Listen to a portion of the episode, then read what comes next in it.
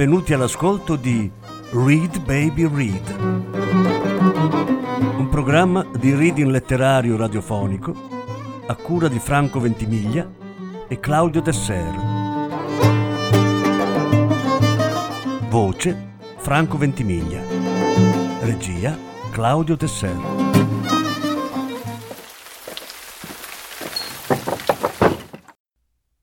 Derek Raymond Incubo di strada. Quinta parte.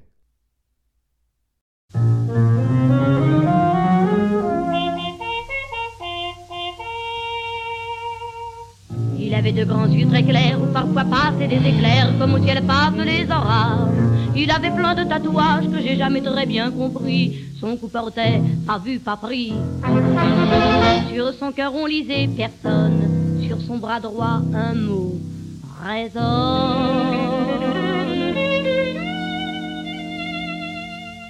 Je sais pas son nom, je ne sais rien de lui. Il m'a aimé toute la nuit, mon légionnaire. Et me laissant à mon dessin, il est parti dans le matin plein de lumière. Il était mince, il sentait bon le sable chaud. Mon légionnaire, il y avait du soleil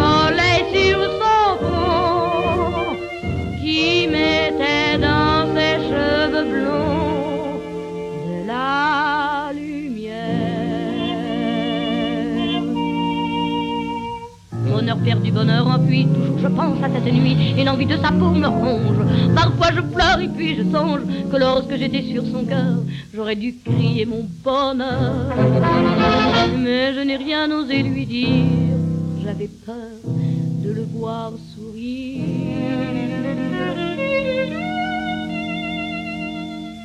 Je sais pas son nom, je ne sais rien de lui.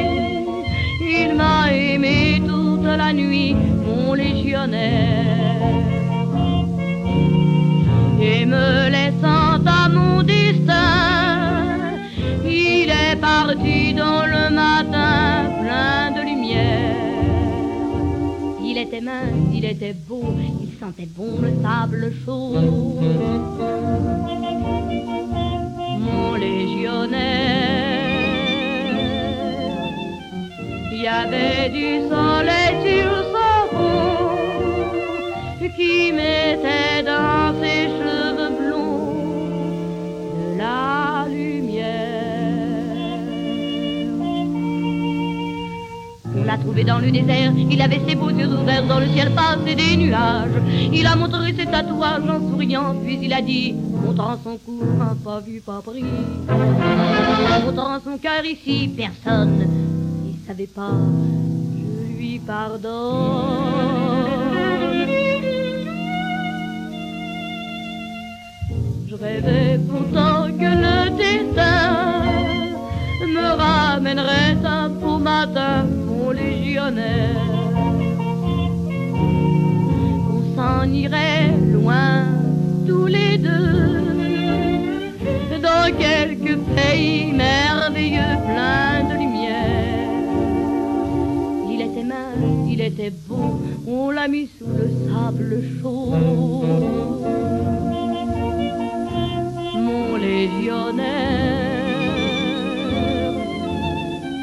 il y avait du soleil sur son front qui mettait dans ses cheveux blonds de la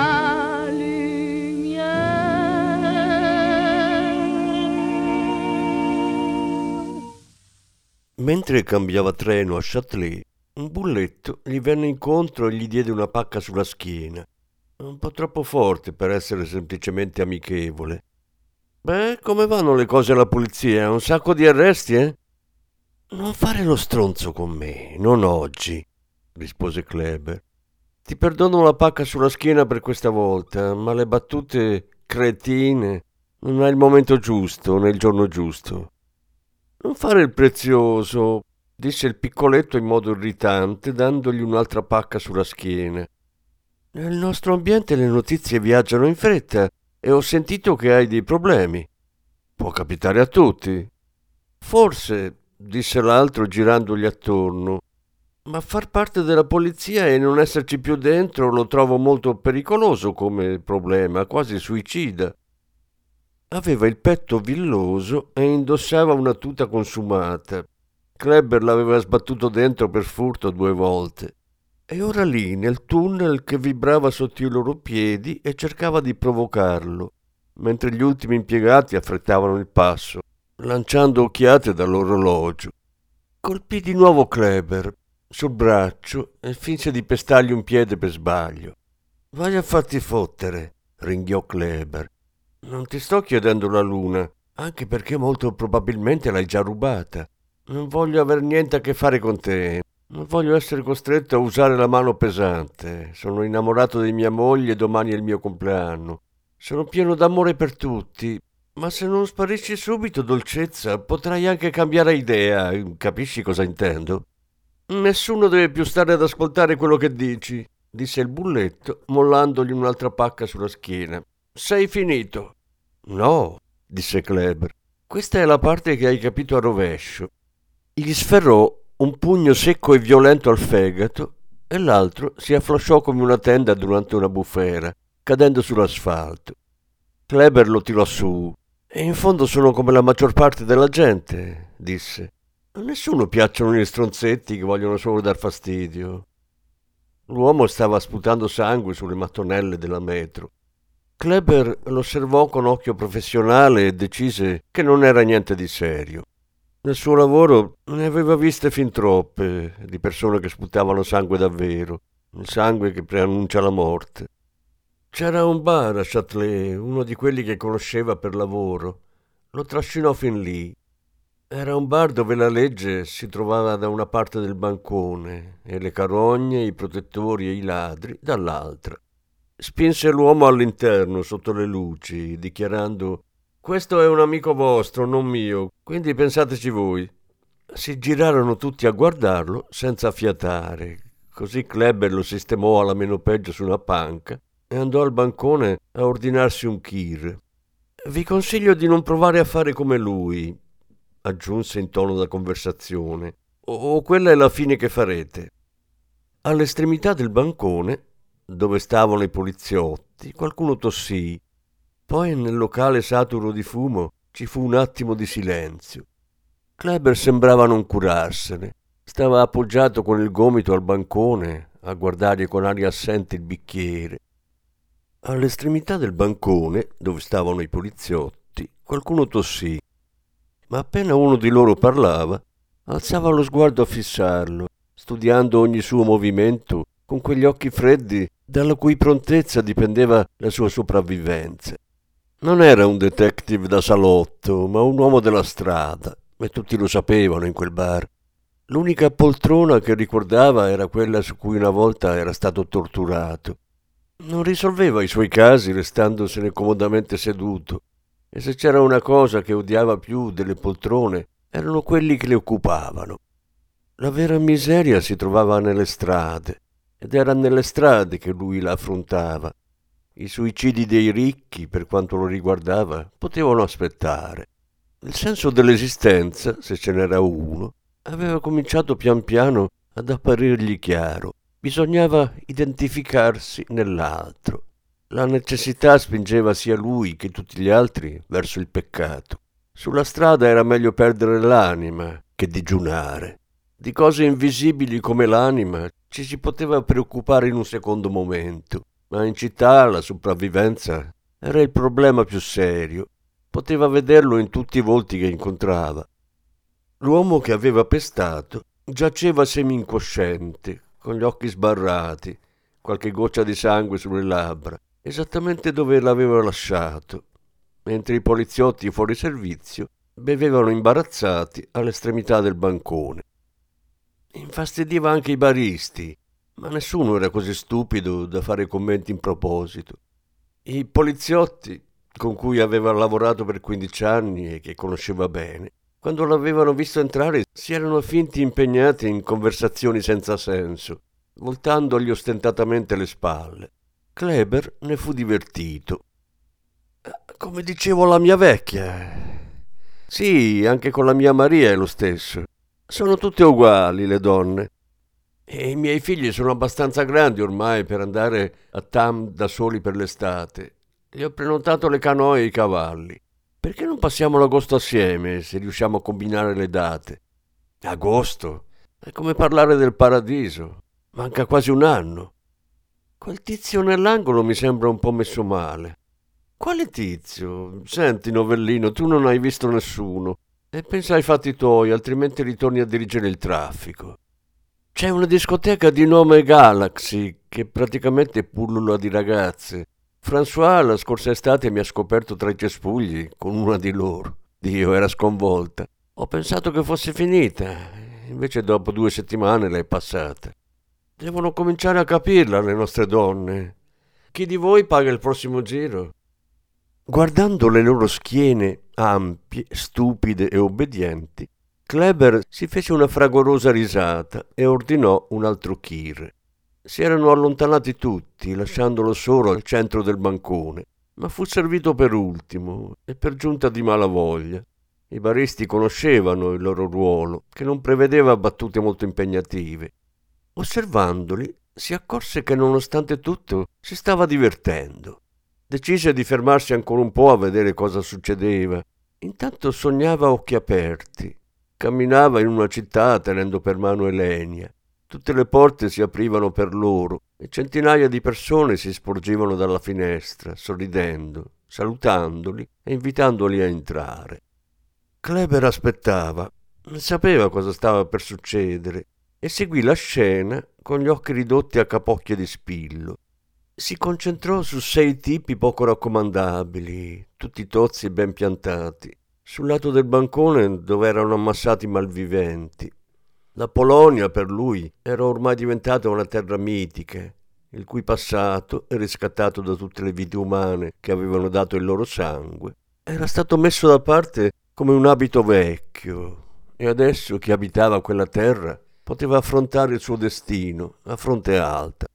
Tutti aspettavano proprio loro due, allungando le braccia festosamente. Elenia gridava felice. Stiamo arrivando. Come va, Kleber? gli chiese uno dei malviventi. Dimmelo tu, rispose Kleber, indicando con un cenno della testa la figura immobile sulla panca. Abbiamo sentito che hai dei problemi. No, disse Kleber, ma voi li avrete molto presto. Davvero? E, e di che problemi si tratterebbe? Di salute, disse Kleber. Ti portano in un posto chiamato ospedale. Se sei fortunato è un viaggio di sola andata. Adoro quando gli ex poliziotti fanno i duri, disse un uomo con una giacca a quadri, strofinandosi il pugno chiuso con la mano. Un altro di loro rovesciò la sua birra addosso a Kleber. Cristo, disse affogando nella sua stessa risata. Devo aver battuto la testa per sprecare il mio alcol su una nullità come questa. In questo posso aiutarti se vuoi, disse Kleber, ma non dovresti incoraggiarmi. Grazie a Dio non abbiamo niente a che fare con te, disse quello che si stava strofinando il pugno. Sei solo un pezzo di merda. E così ti hanno cacciato, Kleber. Già, e questo vuol dire che non devo più seguire le regole. Se fossi in voi starei molto attento. Ah, mi piace quando la legge ti dà queste occasioni, disse uno di loro, pestandogli i piedi. Le tue scarpe hanno bisogno di una lucidatina, aggiunse freddo. Perché non ti metti in ginocchio e ci sputi sopra? No, aspetta, lo farò io per te. E sputò sulle gambe di Kleber. C'è qualche problema qui?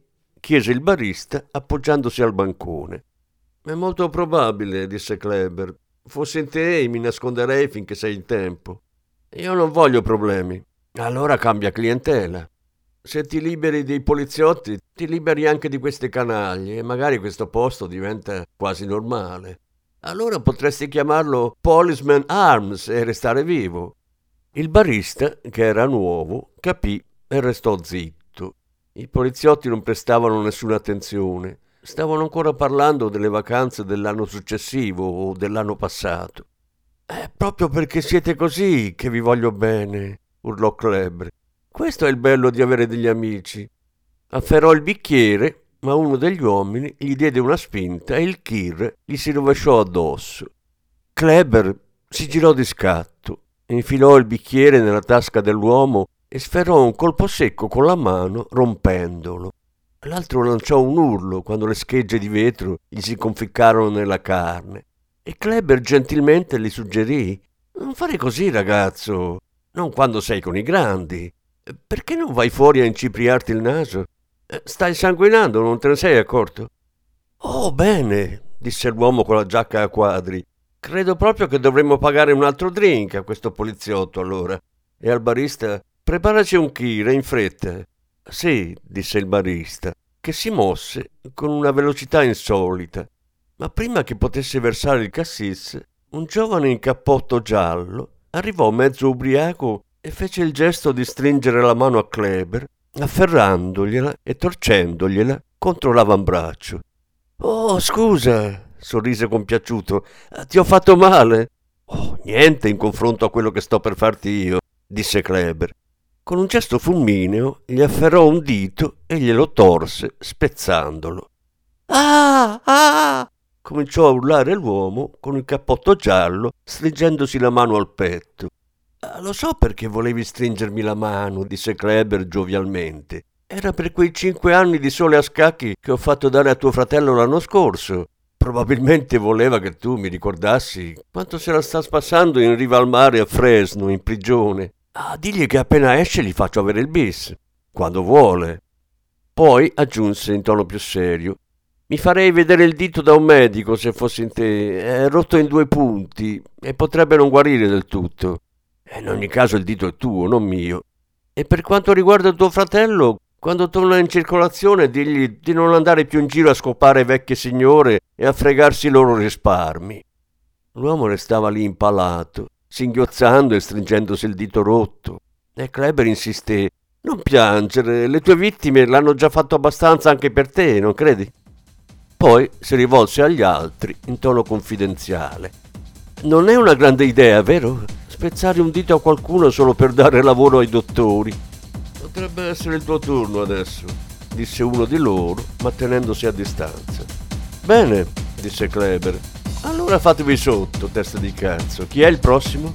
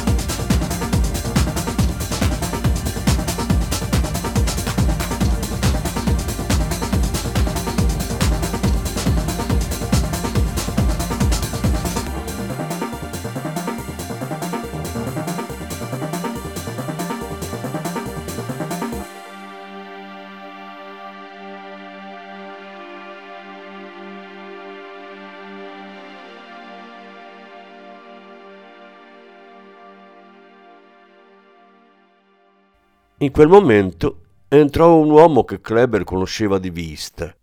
Tutti i poliziotti andarono via immediatamente e non c'erano molti dubbi sul motivo.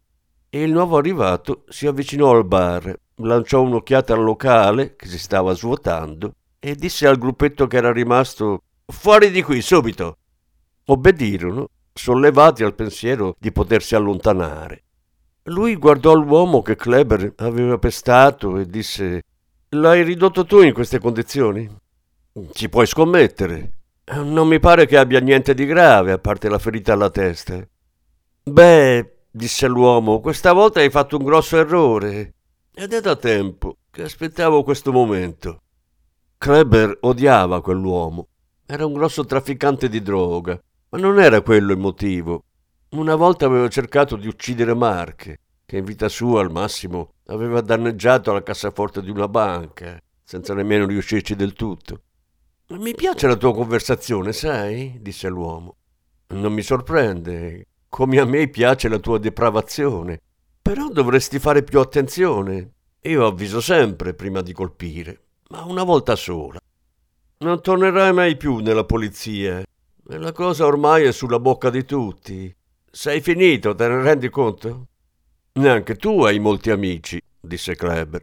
Uno nella mia posizione non ne ha bisogno. Si sfilò i guanti gialli di pelle, mostrando le dita rivoltanti con le quali infilò una sigaretta nel bocchino e la accese. Starei attento se fossi in te, disse Kleber. Finora hai comprato la polizia, ma io non ne faccio più parte. Ah, mi dispiace davvero per te e per i pochi amici che hai. Si fronteggiavano come pugili all'ultimo round. Te ne pentirai, disse Kleber, se sai ancora cosa vuol dire. Cerchi lo scontro? chiese l'uomo incredulo. Di nullità come te ne affronto tre alla volta. Attento, stai per fare il passo più lungo della gamba. Vedremo chi inciamperà di noi due. Cosa credi? Potrebbero sotterrarti mentre io sono disteso a prendere il sole con mia moglie. Sei molto, molto vicino al limite, disse l'altro. Dovresti cominciare a preoccuparti, vista la tua posizione. Non le conosco bene le posizioni, ma visto che ne parliamo ti conviene stare attento perché tu il culo ce l'hai scoperto. Se tocchi mia moglie o hai il piccolo contatto con lei, basta un'occhiata, una telefonata, anche un sorriso dal fondo di un bar, avrai un funerale da pezzente, te lo garantisco. Ora sparisci, coglione. Stai facendo un grosso errore. Lo dici tu, bastardo. Io mi sto facendo gli affari miei e spera che non cominci a farmi anche i tuoi, se no hai chiuso, capito? Io intendo comandare in questa parte della città, Kleber, disse l'uomo, e non voglio intoppi. L'avevo capito, ma fa attenzione a non creare dei problemi a me o ai miei amici, perché se lo farai ti succederà qualcosa di molto spiacevole. Non saprai dove, non saprai quando, ma di sicuro saprai il perché. Qui non c'è posto per tutti e due, questa parte della città non è abbastanza grande. Questo bar è abbastanza grande per me adesso, disse Kleber, specialmente senza di te.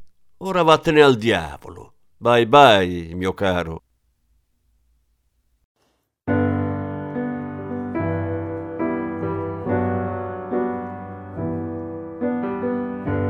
There you go, and baby, here am I. You left me here so I could sit and cry. Well, golly gee, what have you done to me?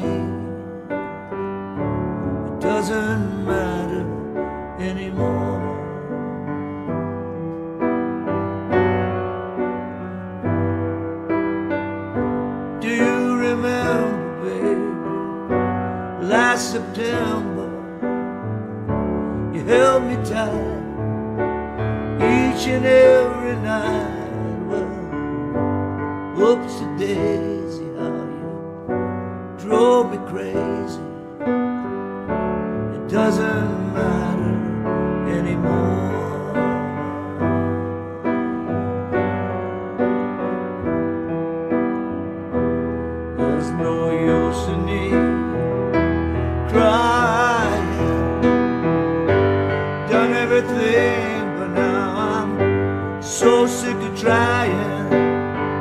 Threw away my days, I'm wasting all my nights over you. What can I do?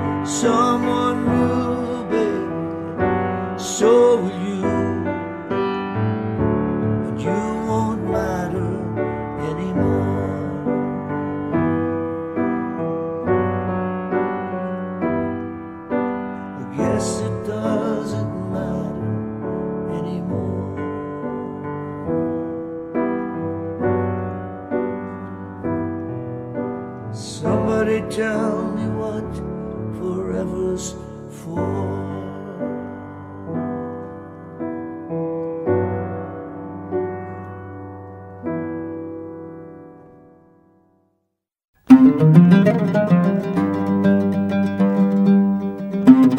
Avete ascoltato Read Baby Read, un programma di reading letterario radiofonico a cura di Franco Ventimiglia e Claudio Tesser.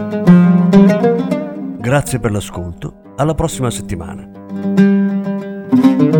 La successiva parte sarà trasmessa la prossima settimana.